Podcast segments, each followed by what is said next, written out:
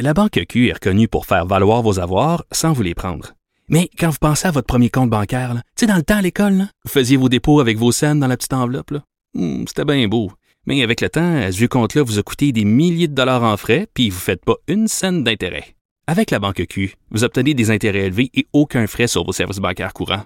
Autrement dit, ça fait pas mal plus de scènes dans votre enveloppe, ça. Banque Q, faites valoir vos avoirs.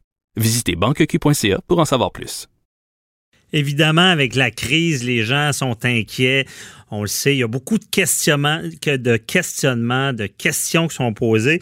Et euh, LCN est là pour euh, y répondre. On le sait, pour ceux qui suivent l'actualité, euh, évidemment, il y a des fois, il y a des gens qui ne suivent pas, mais là, c'est important de, de, de, la suivre. Et à LCN, vous voyez le docteur Christian Fortin, qui est médecin de famille, qui a écrit des livres sur la santé, qui a une expertise en santé publique, qui répond à ces questions-là et on voulait le recevoir pour en savoir un peu plus, prendre plus le temps d'expliquer euh, qu'est-ce qui se passe avec la COVID-19.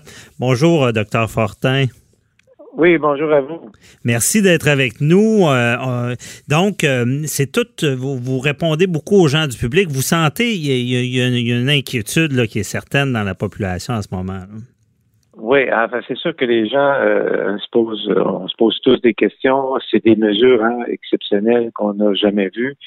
Euh, on se pose des questions d'abord sur la santé. Hein. Est-ce que c'est quoi notre risque pour notre santé? Est-ce qu'on est vraiment à risque? Hein, vous savez, au début, mm-hmm. il, y a, un mois, on parlait, on en parlait de ce virus-là, mais il était loin de nous. Ouais. Euh, il s'est rapproché tranquillement, hein, par ben. la Chine est en Europe et là, il est chez nous maintenant. C'est devenu, devenu une réalité, là. Et euh, c'est ça. Puis on, revient à la base, on en a beaucoup parlé, mais c'est vraiment un, virus qui, qui, se transmet facilement. C'est ça qui inquiète le plus. Là.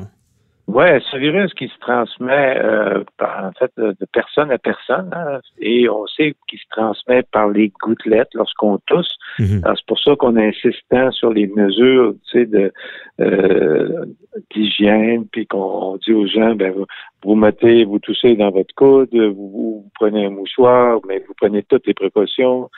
Euh, on, hein, on, recommande la distance, d'avoir une bonne distance avec les autres personnes, au moins mhm. euh, trois pieds et tout ça. Et, mais toutes ces mesures-là ont pour but de diminuer la transmission. Par contre, d'un autre côté, euh, je, dirais que bon, on sait que le virus aussi peut vivre, hein, il, est dans les gouttelettes, mais il peut vivre sur des surfaces. Ouais. Alors on insiste aussi sur les mesures de précaution pour nettoyer, aseptiser euh, les surfaces que les personnes euh, qui ont une infection auraient pu contaminer. Alors c'est important de le faire, mais en même temps, je vous dirais une chose que faut jamais oublier, c'est les modes de transmission, parce que des fois les gens quand la peur s'installe, la panique apparaît, ben là, les gens oublient les modes de transmission, puis là, les gens paniquent à propos de tout. Mhm. Alors qu'il faut pas, tu sais, c'est, euh, écoutez, un médecin, on peut voir des gens infectés et euh, on se protège, on demande aux gens de respecter aussi certaines règles. Et les gens, c'est pas tous les médecins non plus qui, vont contracter, heureusement, hein, ben, heureusement. ces infections-là. Mais c'est important de, c'est ça, de garder son calme aussi. C'est ça, pas devenir non plus euh, dans, dans l'extrême. Mais parlons-en des surfaces, parce que je pense, euh, j'en profite également pour poser les questions, parce que les gens se demandent comme, on, on comprend, bon, quelqu'un qui est contaminé a touché une surface, on va lui retoucher et ça, euh, on risque de, si on se met les doigts dans, la bouche, des choses comme ça, dans les yeux, on peut être contaminé. Mais est-ce que c'est comme automatique? Je donne un exemple, euh, je mets le doigt sur le bouton d'ascenseur, puis je me frotte l'œil après. Euh, si j'ai mis mon doigt quelques secondes, est-ce que c'est ça se propage automatiquement ou il est... Non, non, c'est ça. Fait c'est pas c'est pas automatiquement, heureusement. Mhm. quand on le fait, on augmente nos risques de transmission. Euh, quand on touche à un objet qui a été touché vers une personne, mettons, qui serait porteuse, porteuse du virus. Mais euh, le, et là, le mode de transmission, on le connaît, mais comme vous savez aussi, bon, ce qu'on connaît moins, c'est les qu'est-ce qui fait qu'une personne va parce qu'on est tous à risque de le contracter. Euh, il y a des gens qui vont le contracter, mais qui vont développer des symptômes très légers. Mhm. D'autres qui vont développer des symptômes sévères, comme dans le cas euh, du coronavirus. Euh, on sait que ça peut donner des pneumonies sévères, mais on ne connaît pas présentement les déterminants. pourquoi une personne, euh, puis ça, on va l'apprendre au fur et à mesure là, avec les, connaissances qui, qui, évoluent au jour le jour. Euh, donc, c'est pas automatique euh, qu'on va le contracter. Ça dépend de chaque personne. Ça dépend aussi de de l'état de, de, de, fatigue de personne. Ça dépend aussi de, de la quantité de, de, de, microbes, si on peut dire, ou de virus qui va être présent sur une surface. OK. Euh, quelqu'un a pu toucher une surface. Il peut y avoir quelques virus, tu sais, les virus, ça se compte en, en milliers, en centaines de milliers, mais euh, la dose qui peut transmettre l'infection, elle peut être tellement petite que même si on y touche, ça ne nous affectera pas. Donc, il y, a une dose minimale de contamination. Puis ça, ben, faut pas l'oublier. Donc, euh, c'est sûr que on, applique toutes nos mesures, mais vous savez, si vous pesez sur le bouton d'un ascenseur dans un édifice, puis vous y pensez pas, hein, sur le moment, où, des fois, on n'a pas toujours le réflexe de, de, de, se protéger pour toucher le bouton, là. Là, je vois qu'il y a beaucoup de gens hein, qui le font euh, présentement. les gens sont tellement sensibilisés que même, vous savez, euh, dans les endroits publics, on commence même à laisser des portes ouvertes pour éviter que les gens les ouvrent. Oui, c'est ça. Mais, Mais c'est pas euh, automatique, comme on dit. Et non, c'est pas automatique, ça c'est important de, le savoir. Oui, je comprends.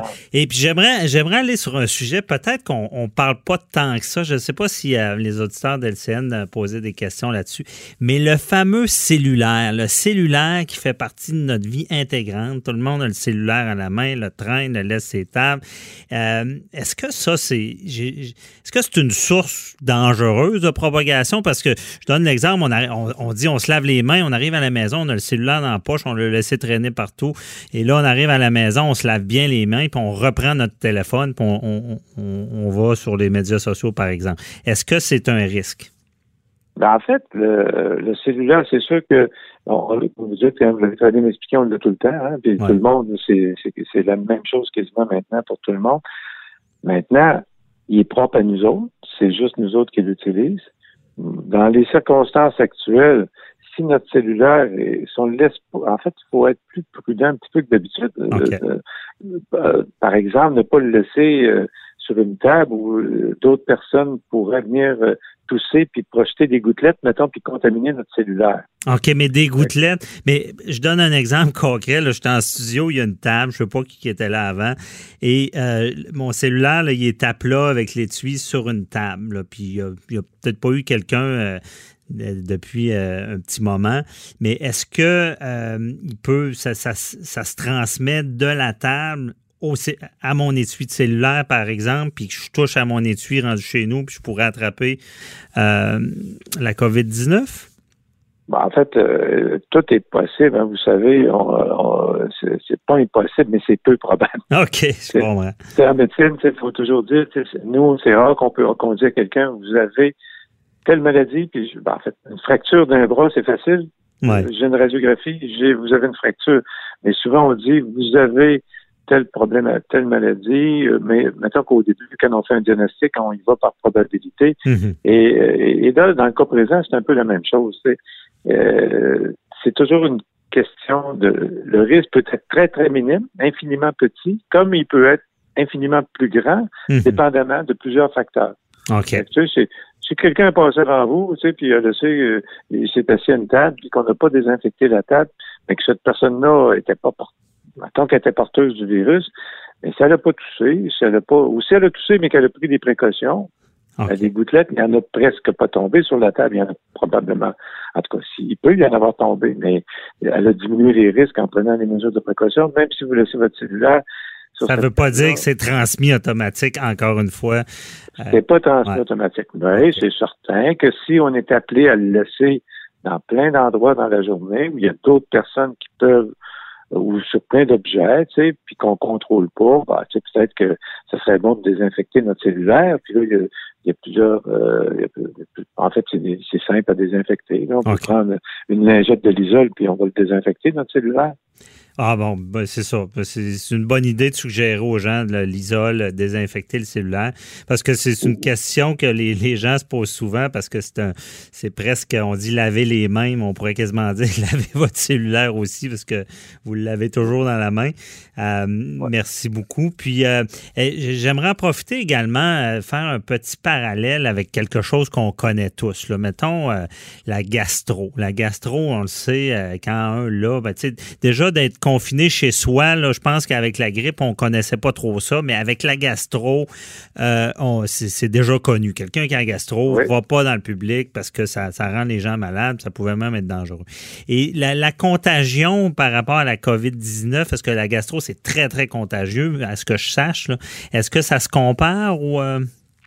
En fait, euh, ça, ça se compare, mais c'est la COVID-19, c'est sûr que c'est pour ça qu'on demande aux gens euh, comme c'est une, infection qui peut, qui peut donner des complications sévères, donc les recommandations sont encore, je dirais, plus sévères mm-hmm. qu'avec la gastroentérite. La gastroentérite, oui, les gens peuvent être malades, ça peut donner, il peut avoir des gastroentérites sévères, mais habituellement, ce sont des maladies bénignes. Ben, c'est ça, c'est moins grave. Mais moi, je parle plus du, du mode de contagion. C'est-tu l'équivalent? Parce que je sais que la gastro, c'est très contagieux. Je sais que les conséquences sont moins graves, mais ça, ça se ressemble-tu un peu dans le mode de contagion? en fait, la question que, est, délicate dans le sens que on sait, on en apprend tous les jours un peu. Là, mm-hmm. Parce que là, jusqu'à date, on, euh, les gouttelettes, ça se transmet par gouttelettes. Donc, c'est pas un aérosol.